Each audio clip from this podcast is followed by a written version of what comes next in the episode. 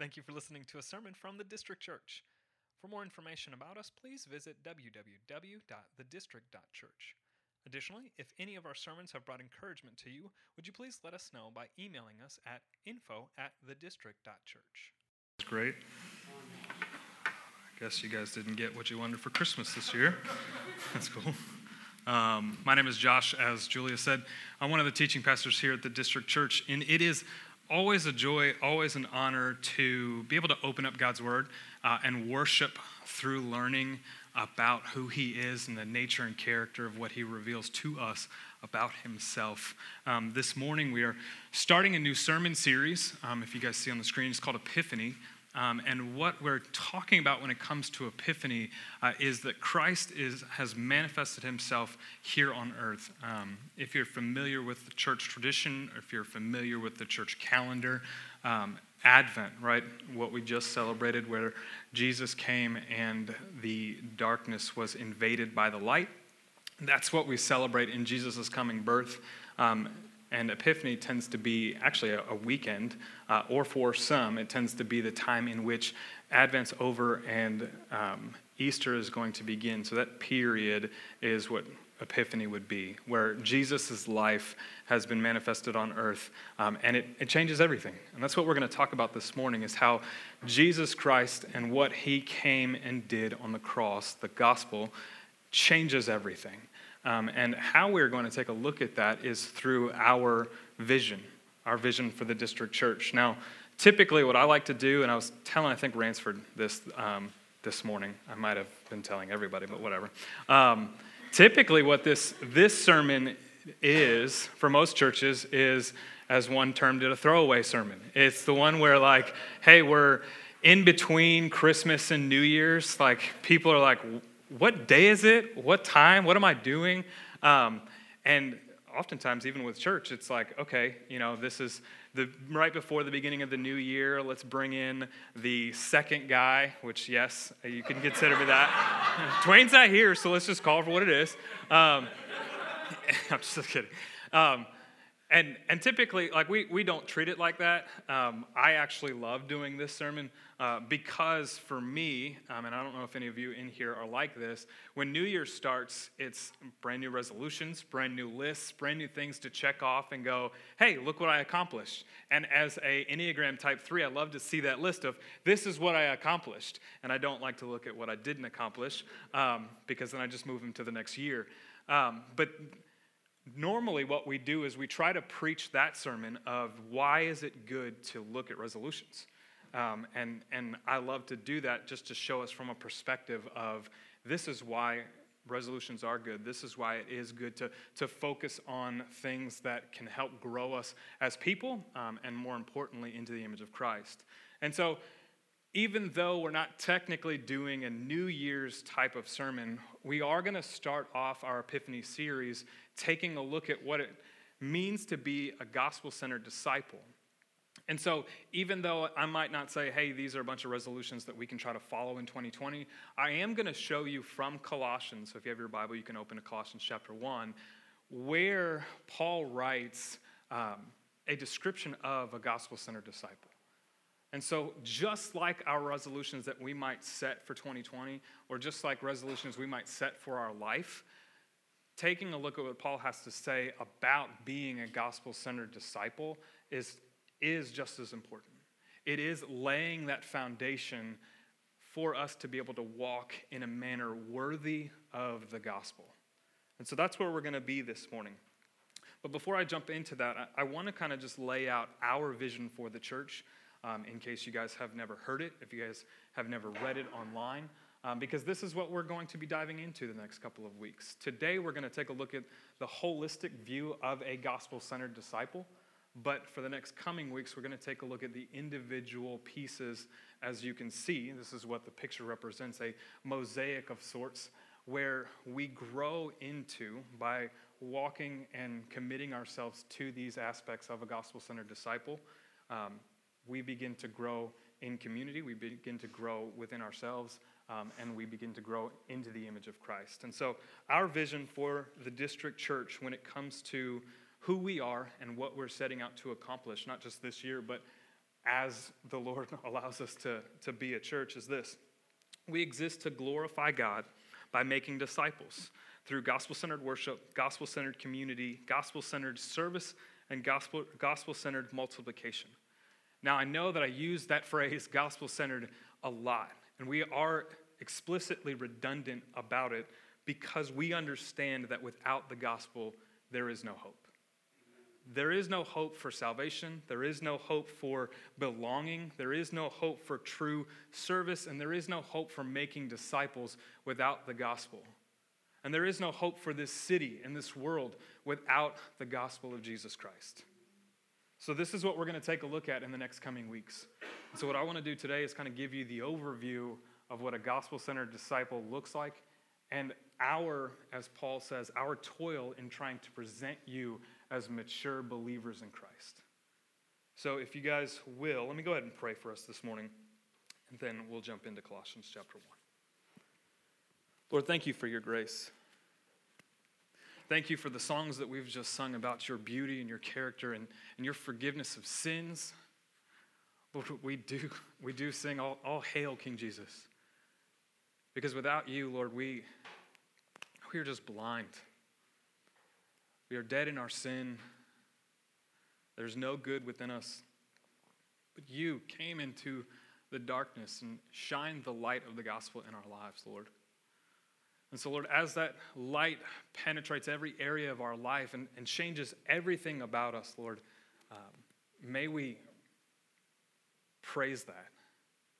Even in the hard times, even as your word says, even in the pruning, Lord, may we praise your work because we know that it is making us into the image of your Son. And so this morning, as we open up your word, as we, we see what it looks like to be a gospel centered disciple, help it to grow us. Help it to be a foundation for us to be able to walk in a manner worthy of the gospel. We praise you. In Jesus' name, amen. So, Colossians chapter 1, if you don't have a Bible, there should be some around you. And if there's not, because it doesn't look like it, they will be on the screen so you can follow along. Starting in verse 3, this is what Paul writes We always thank God, the Father of our Lord Jesus Christ, when we pray for you, since we heard of your faith in Christ Jesus and of the love that you have for all the saints, because of the hope laid up for you in heaven. Of this you have heard before in the word of the truth, the gospel, which has come to you, as indeed in the whole world it is bearing fruit and increasing, as it does among you. Since the day you heard it and understood the grace of God in truth, just as you have learned it from Epaphras, our beloved servant. He is a faithful minister of Christ on your behalf and has made known to us your love in the Spirit. And so, from the day we heard, we have not ceased to pray for you, asking that you may be filled with the knowledge of his will in all spiritual wisdom and understanding, so as to walk in a manner worthy of the Lord, fully pleasing to him, bearing fruit in every good work, and increasing in the knowledge of God. May you be strengthened with all power according to his glorious might, for all endurance and patience with joy, giving thanks to the Father who has qualified you to share in the inheritance of the saints in light. He has delivered us from the domain of darkness and transferred us to the kingdom of his beloved Son, in whom we have redemption, the forgiveness of sins. So, right off the bat, Paul is writing to the Colossians and letting them know hey, I'm praying for you. I'm praying for you to grow in your knowledge of the Lord and for you to bear fruit. And so this is what I want to take a look at this morning is what does it mean to be a gospel centered disciple. So if you have a pen and paper, if you're writing notes, if you have your phone, any, anything that you can write on, this is what I want you to do. We're going to have a little exercise. Um, I want you to answer this question. I'm going to give you a minute to answer it. You're not going to have to turn it in to me. It's okay. The reason I want to do this is I want you to see this, what you give is your answer, and then by the end of the sermon, I want to see if they come together. But I want you to answer what is a disciple? What is a disciple? You can answer it from the text, you can answer it from what you've learned about Christian history, whatever it may be. Answer that question. What is a disciple? I'll give you a minute. Go ahead.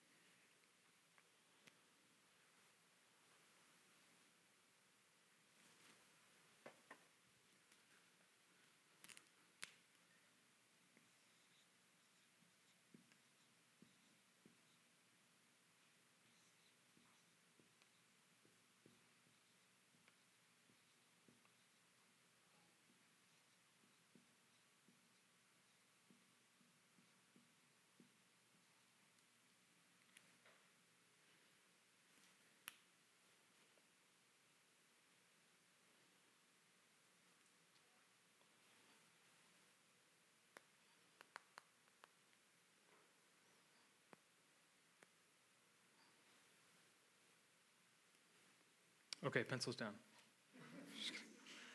Okay, so now that you have that answer, I want you to keep that. And I want to give you my answer from the text and where I want to go this morning.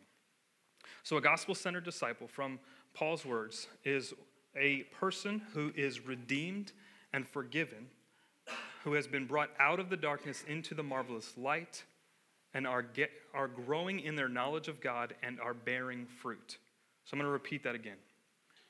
A gospel centered disciple is a person who is redeemed and forgiven, who has been brought out of the darkness into the marvelous light, and they are growing in their knowledge of God and bearing fruit.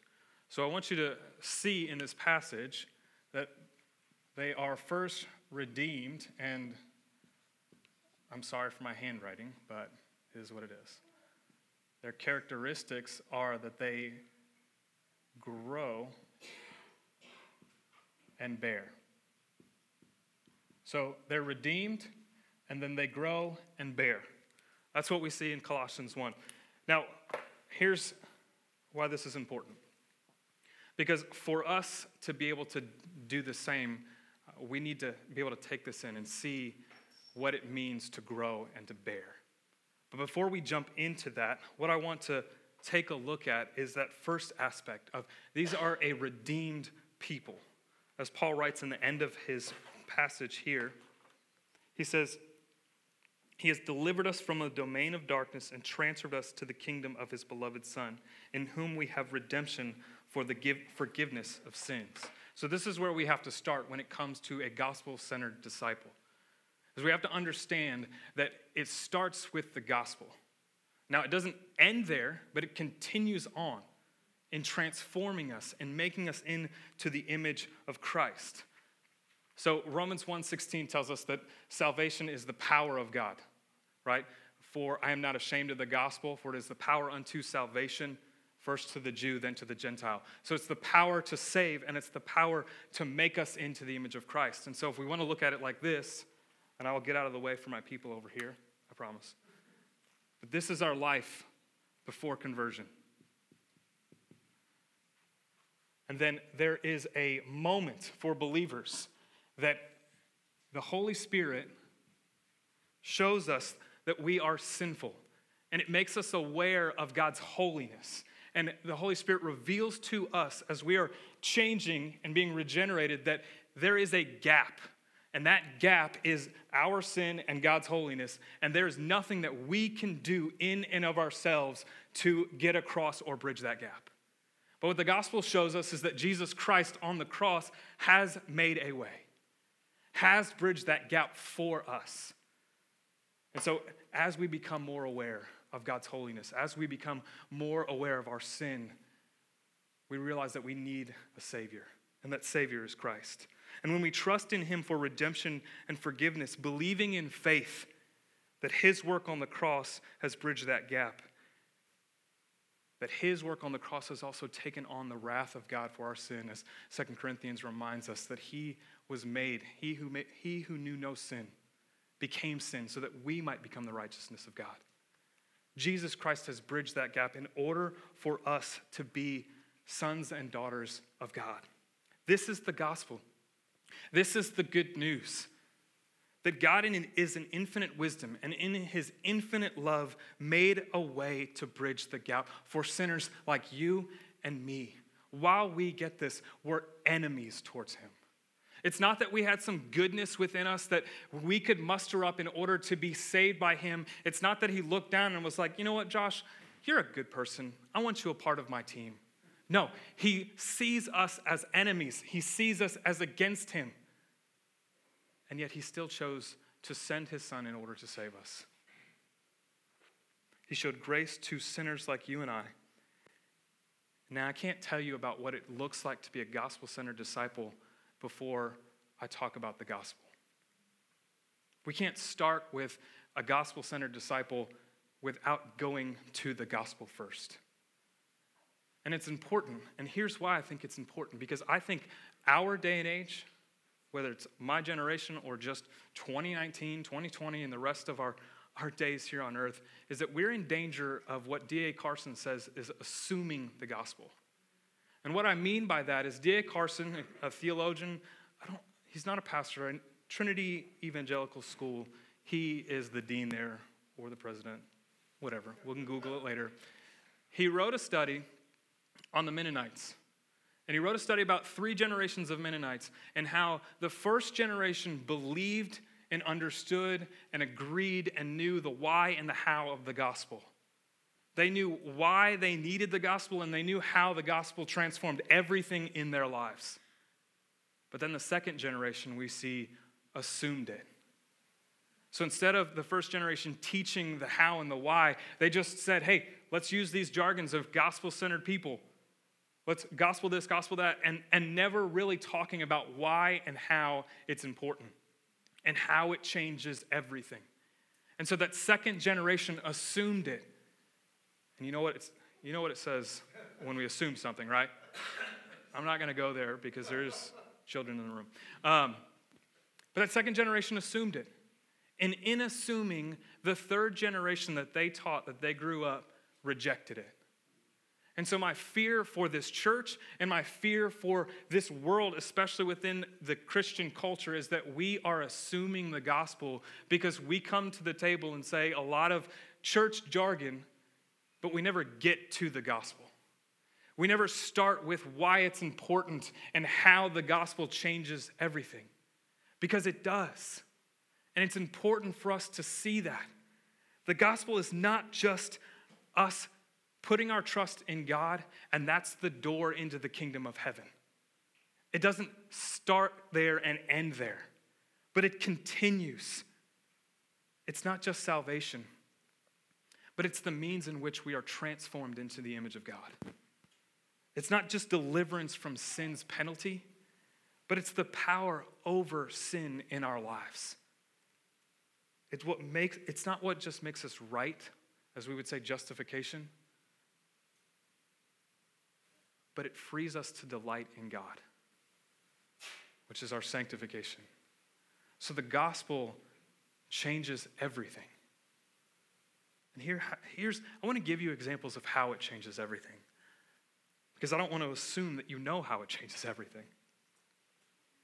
It helps us forgive those who have wronged us. It helps us look at people who have wronged us and go, you know what? In Christ, I am forgiven, and therefore I can forgive you. Now, I'm not saying in forgiveness that means that you just open up your arms and let somebody who's hurt you in. I think that there's wisdom in, in how you work in relationships like that. But the bitterness, the root of envy and anger can be let go because you can forgive those who've wronged you, because you have been forgiven much. It helps us see that our jobs, our neighborhoods, our grocery stores, our coffee shops are filled with people who are in the dark. And as Second Peter tells us, we have been brought out of the domain of darkness into the marvelous light so that we can take that marvelous light back into the darkness. We're not just meant to sit around here and sing worship songs and then go home and never talk about the gospel. That would make the gospel very shallow. It helps us see that our money, our time, our resources are gifts given to us by God, and we can be freed to give those away. And we don't have to hold on to them as idols. It helps us have deep, abiding joy in the midst of suffering. How can a mom who's miscarried a child for the second and third time have hope and joy? It's because of the gospel. How can a 23 year old be diagnosed with cancer and almost die and have hope and joy? It's because of the gospel. How can we believe and know that this world isn't just the ending here and that sin will reign? Because of the hope of the gospel because of what we learned in Advent, that the darkness will not be overcome by the light. I'm sorry, the darkness will be overcome by the light. It helps us let people in to our lives. And what I mean by that is it helps us let people into our brokenness. because Christ gives us our value, because Christ gives us our worth. When we let people in to our brokenness, we don't have to be worried about what they might think about us and how we're getting it wrong because we often do. But it's because of the gospel that we can say, hey, yeah, this is, this is my mess. And I know because of the gospel, I'm not going to sit in this mess. But here it is. And I'm opening up. And I'm sharing my life and my, my vulnerability with you. And because of the gospel, we can take that and, and sit with them and bear with them. You see, the list can go on and on of how the gospel changes everything. That's what it does. It changes everything in our lives. So, this is the beginning of what it looks like to be redeemed, to be forgiven of sin. And then we begin to grow. We begin to grow, and as we grow, we commune with God. And what I mean by commune with God is that we are growing in our knowledge of who He is. We grow in our knowledge of who He is. And we do this by opening up our Word.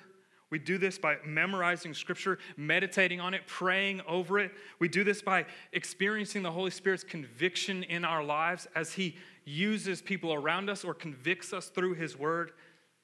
And we grow as we live in community with other gospel centered disciples around us. So, it can look like this. Here's our life. Here's our growth. We grow in our awareness of God's holiness, and in growing in our awareness of God's holiness, we grow in our awareness of our own sin and our own flesh. So I'll write this here. Now, what I don't mean by this is that God's holiness is growing. That's not the case. God's holiness is the same today, yesterday, tomorrow. His character doesn't change. But as we grow in our communion with Him, as we grow in our knowledge of Him, we begin to see more and more of His holiness. We begin to become more and more aware of it. And what I mean by our sin in our flesh is that we become more and more aware of how deep the rabbit trail runs with our sin, how every facet of life is tangled up in sin. And so, as we grow in our awareness of holiness and our awareness of sin, our understanding begins to deepen, and our appreciation for Jesus and our love for him begins to grow as well. We appreciate that he mediated for us. We appreciate the sacrifice that he gave for us. We appreciate his righteousness that has been imputed to us. And we begin to appreciate his gracious work on the cross. See, as the cross gets bigger in our lives and more central we begin to rejoice in the Savior who did it for us. And so it looks like this.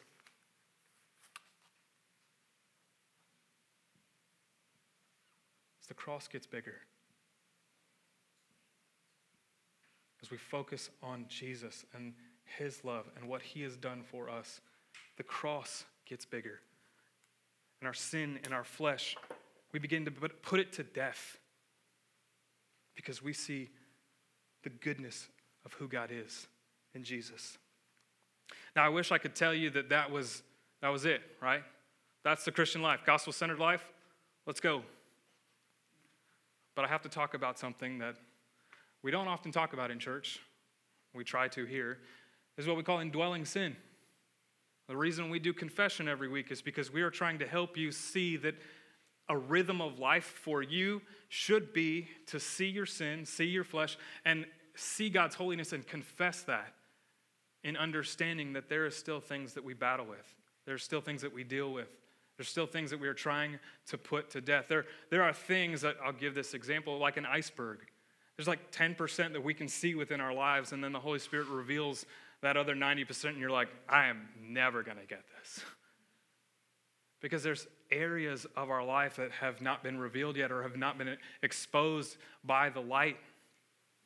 And this is why it's important to be in gospel centered community. This is why it's important to know your Bible and, and, and ask the Holy Spirit, as David does Search me, oh God. You ever notice when Dwayne was talking about Psalm 130, it's either six or nine, but where David says, Search me, oh God? He, he's not telling God to search him as if God doesn't know David's heart. What David is doing is saying, Search me, O God, so that I can see where areas in my life are against you where sin is still there, where I need to repent and I need to bring this to you and let go of the idols in my life. So this is what happens is we still have this battle of indwelling sin. And it leads us to forget. And it leads us to minimize the cross. That, old hymn, prone to wander, prone to leave the God I love. I mean, what, what a great line. I don't think that there's a better line that encapsulates our, in, our life as a believer and the indwelling sin that we have, that we are still prone to wander, that we're still prone to leave the God we love. And I want to show you two ways in which I think we do this. My marker.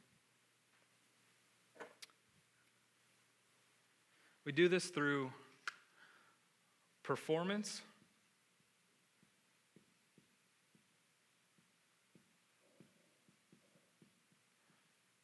And, and we could do both, or we do this through pretending.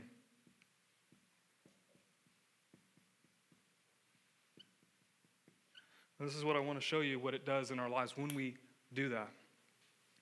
We minimize the cross. We can do, make it smaller. And as we make it smaller, we begin to lose our affections for the Lord. Now, I'm not saying that we lose our affections as if we are no longer saved, but we can minimize the cross in which we begin to perform or to pretend. And this is just make the cross smaller. And this is our life. When we forget the gospel. I want to give you examples of how we can do this. And I'm going to do that by asking you a couple questions. We'll start with pretending. This is what I mean by that. What do you count on to give you a sense of personal credibility? What do you what do you count on to give you a sense of personal credibility? Or to feel good enough? Here's a couple of things I wrote down. We have a sense of job righteousness. I work hard. Therefore, God will and should reward me. We have a sense of family righteousness. I do the right thing as a parent, therefore, I am more godly than other parents who can't control their kids. We have a sense of theological righteousness. I have good theology, therefore, God prefers me over those who have bad theology. Intellectual righteousness. I'm a better read. I'm more articulate. I'm more cultural savvy, which makes me more superior to those around me. Schedule righteousness. I am very self disciplined and righteous in my time, or rigorous, I'm sorry, in my time, which makes me more mature and more righteous. Righteous, um, flexibility righteousness. In a world that's busy, I'm flexible, I'm relaxed, I always make time for others, so shame on those who don't sense of mercy righteousness. I care about the poor and the disadvantaged the way that everyone should. Therefore, I am more Christ like. A sense of legalistic righteousness. I don't drink, smoke, chew, or date guys and girls that do. And too many Christians just aren't concerned about their holiness like I am. Political righteousness. If you really love God, why would you vote for that candidate? Tolerant righteousness. I am more open minded and charitable towards those who don't agree with me. Therefore, I am more like Jesus than those who aren't. There's plenty more. You guys can know yourselves. You, you can probably write out a list of where you think you find credibility in pretending or where you feel like you're good enough or make yourself good enough. And then there's the performance aspect. Ask yourself this question as God looks at you right now, this day, this morning, where or what is the look on his face? How do you answer that? Is he angry? Is he disappointed? Is he indifferent? Is he asking, Why haven't you got yourself together? These are ways in which we minimize the cross and find our own righteousness in pretending or performing. But here's the truth, guys for both the pretender and the performer, and some of you in here might fit into both. Because of what Jesus has done on the cross, you are an adopted son of, and daughter of God. Your pretending, your performance is not what makes God pleased with you. He is pleased with you because of what Christ has done, and then your faith in Christ has adopted you into this family.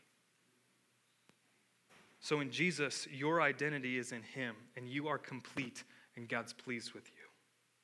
You don't have to have it all together. Because guess what? If we're honest, we don't. I mean, Christmas should be a great example to show us that we do not have it all together. And I mean more of the Christmas season, not just Christmas itself.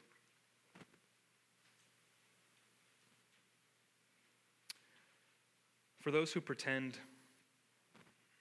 you don't have to pretend anymore. You are good and you are righteous because of Christ. You don't have to try to show the world of your goodness. And for those of you who perform, I want you to know that God is pleased with you because of Christ. He's deeply satisfied in you, and He approves of you.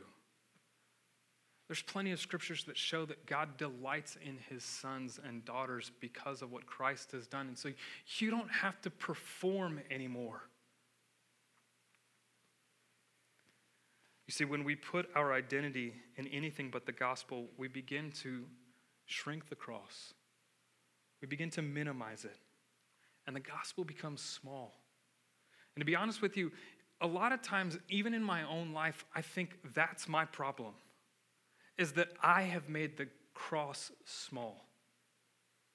When there are things that are revealed in my life, whether it's control or anger or frustration, it's oftentimes because I have made the cross small and made myself big. And so the solution is to go back to the gospel.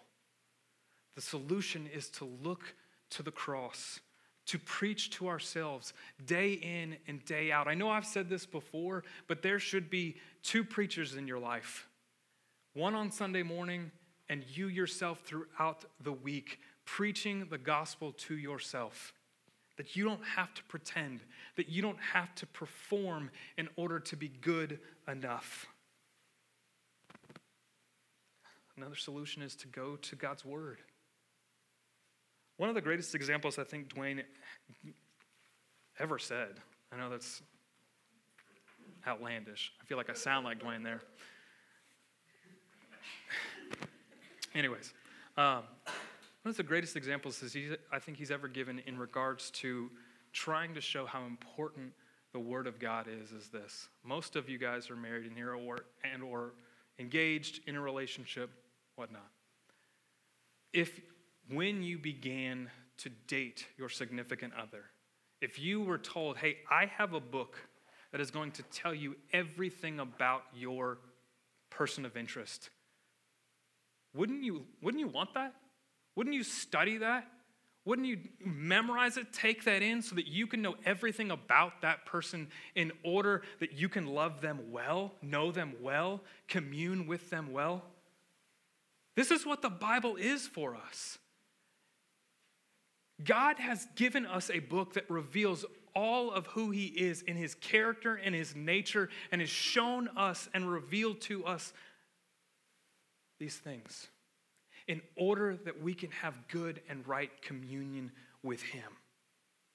So, this is what I mean that when I say from Colossians that we need to grow in our communion with God through right knowledge of God. And my fear when I say that is this my fear is that when we hear about the knowledge of God, we think we're going to become puffed up. We think that we're going to become like the Pharisees. If I read this word, if I study it, if I meditate if I become legalistic about this thing, that I am going to be like the Pharisees, therefore, I'm not going to, I'm not going to do that. Or if I read more theological books or things that are going to help me know about theology, then I'm going to become a Pharisee and I'm going to become cold hearted and dead. And I don't want to do that. Anybody like that in here? Anybody want to become a Pharisee in here? No? Okay, good. That's, we're right there. Because this, I mean, the Bible is, is pretty clear on how it views the Pharisees. But I want to say, I want to show you that there's, there's a misunderstanding about them. But the first thing before we get into that is this. I, I think that we have this fear of becoming the Pharisees because we are Bible illiterate. And I don't mean that we're Bible illiterate as if we can't read.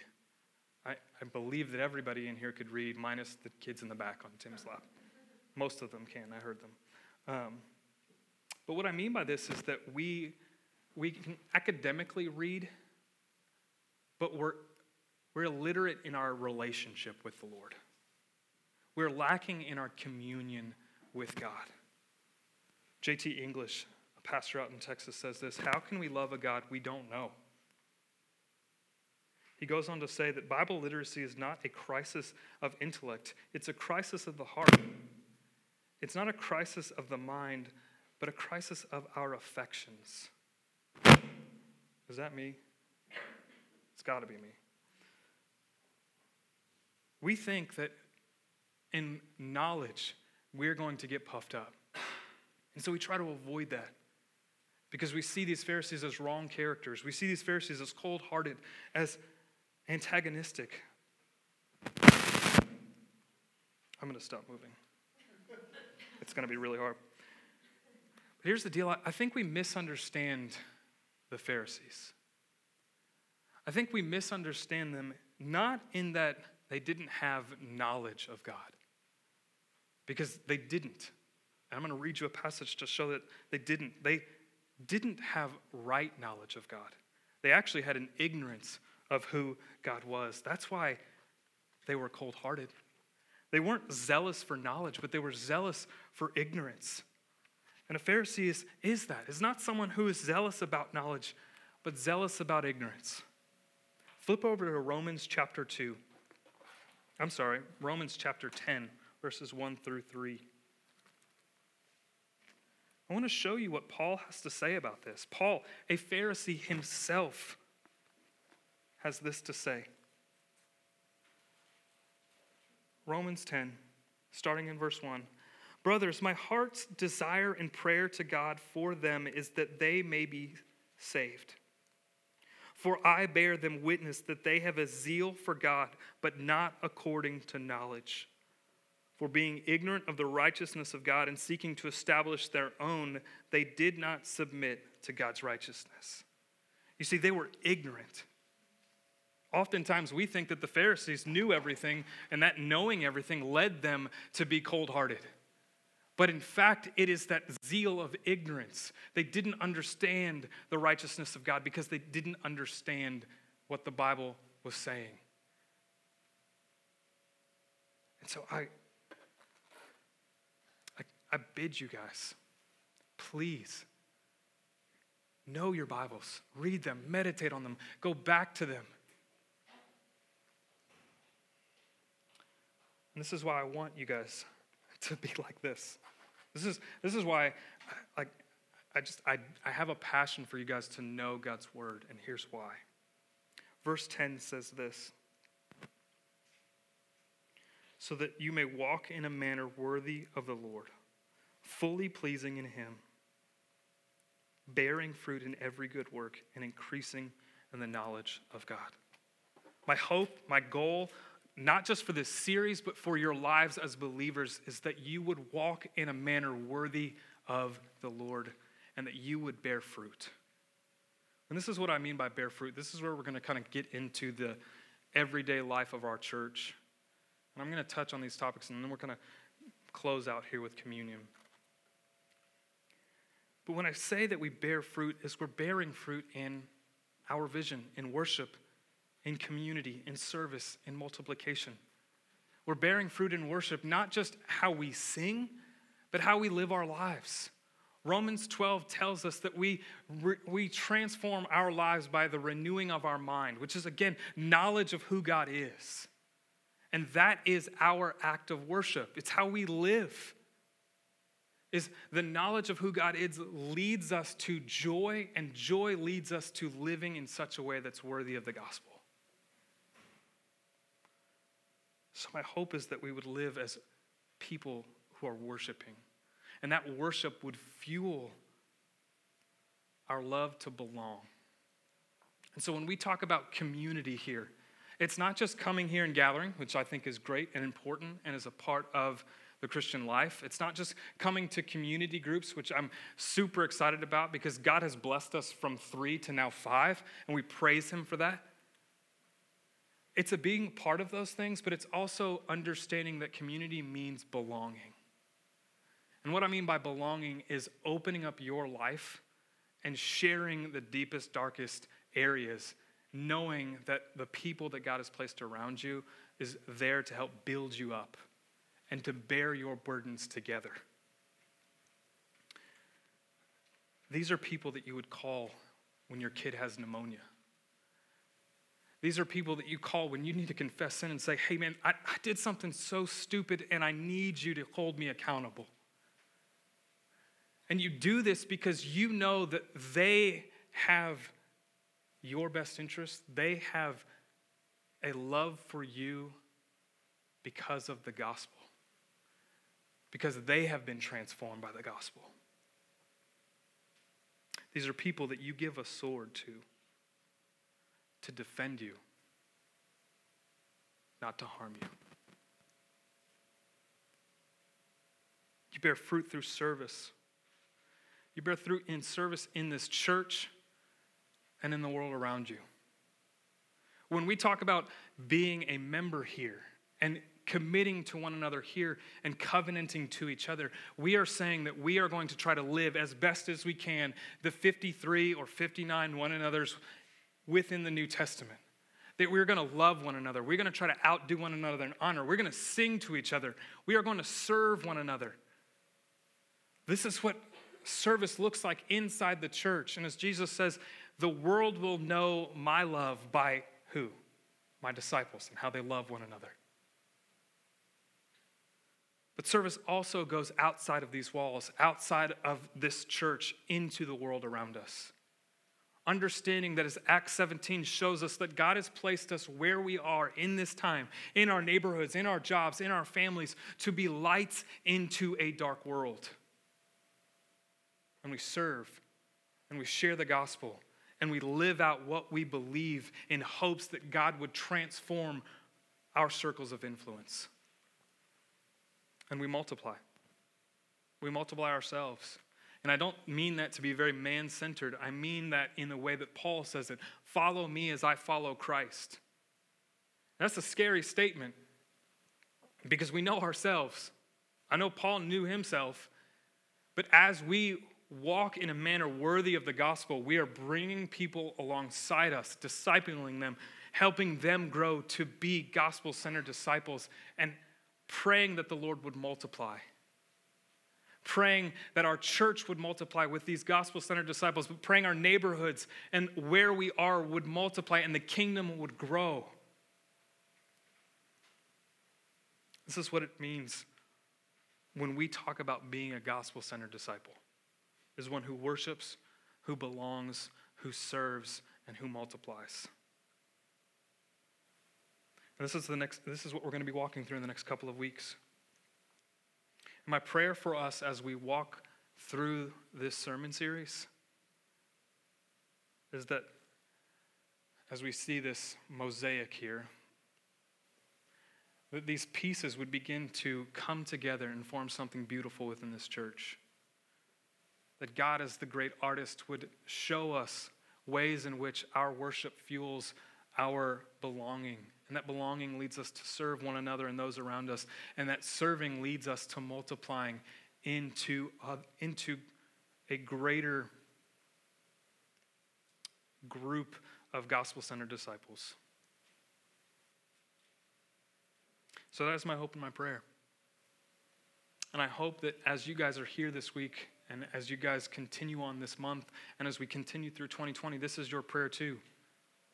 That you would want and long to grow into a gospel centered disciple. That one who sees the cross big in your lives. And you see that this gospel changes everything in your life. And as it changes everything, you want to go and share. As the saying goes, we are just one beggar telling another beggar about the bread that we've received. So, in this time, I want to close out the same way that we close every week by sharing the bread. And it's funny to me, I, you guys may not have noticed this, but um, even as a church, we, we try to get past the performance and the pretending, right? A lot of times we, we do try to put on this, I don't know, face that we're a church that has it all together, which, I mean, if, you're, if you know me, Dwayne, we don't. I don't want to show you how we don't have it all together. You'll notice that we've got kids' cups for communion this week. It's just another week that reminds us that, hey, yes, we are a church plant. Yes, sometimes we just we miss our orders. We just do things in which, like, all right, here we are. We've got to do this because we want to take communion. I don't want to show you, even, even for us, we battle these things. When the cross is big in our lives, we can look at something like that and go, okay, God, God is still good. We're still going to take communion. We're still going to be reminded of what Christ has done for us on the cross. And we're just going to praise Him. And next week, hopefully, we'll have some plastic cups. And so, this is, this is what we mean, and this is what we try to live out. And so, we're going to take communion this morning. And as we do every single week, I, I want you guys to, to think deeply on communion. That is, yes, it's an act of remembrance. Yes, it's a grace received. But it's also a time when we look back, where we look around and we look forward.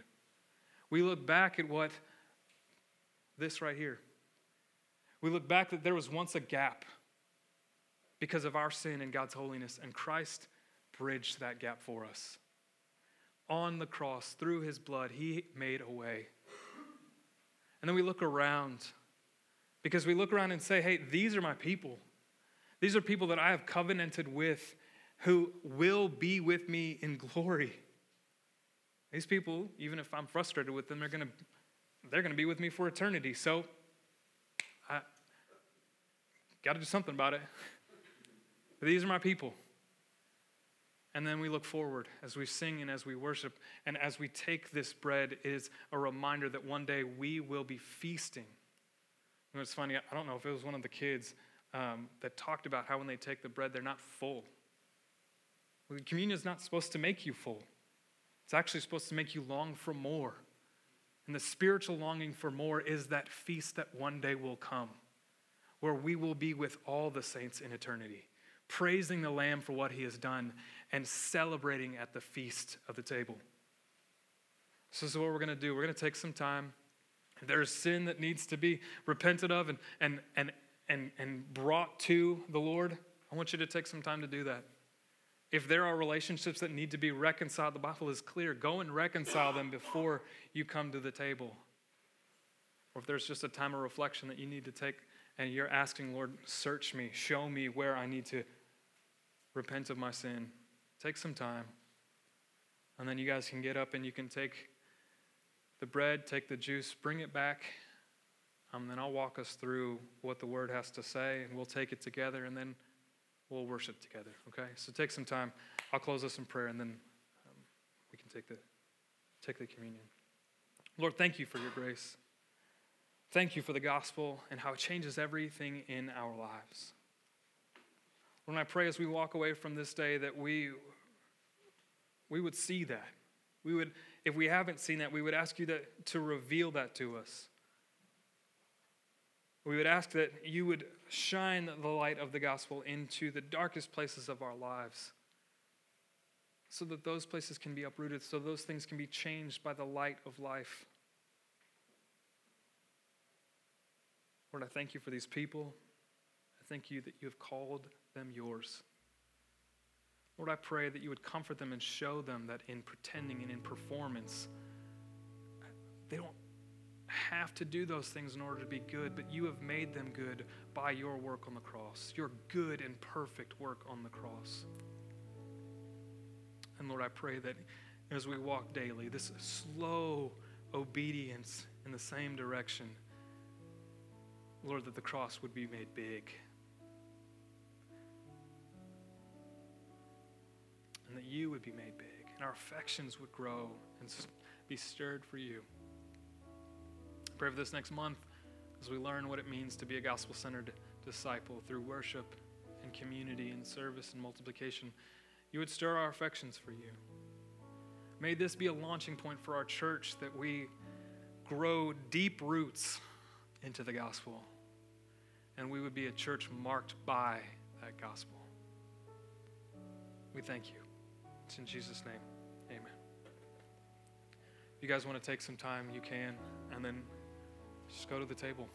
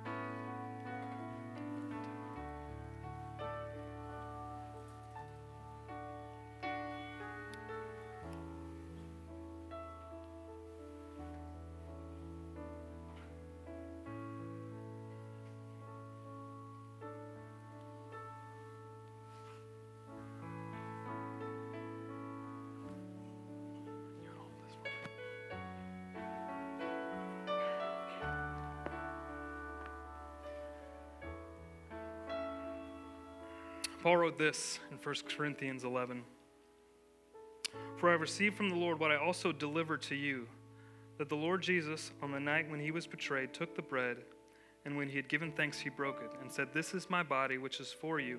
Do this in remembrance of me. In the same way, he also took the cup after supper, saying, This is the cup of the new covenant in my blood. Do this as often as you drink it in remembrance of me. For as often as you eat this bread and drink this cup, you proclaim the Lord's death until he comes. Let us proclaim his death this morning.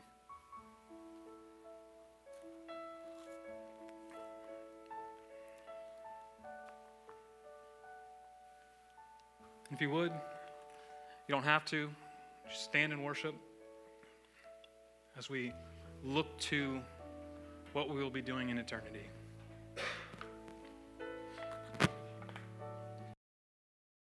Thank you for listening to a sermon from the District Church. For more information about us, please visit www.thedistrict.church. Additionally, if any of our sermons have brought encouragement to you, would you please let us know by emailing us at info at thedistrict.church.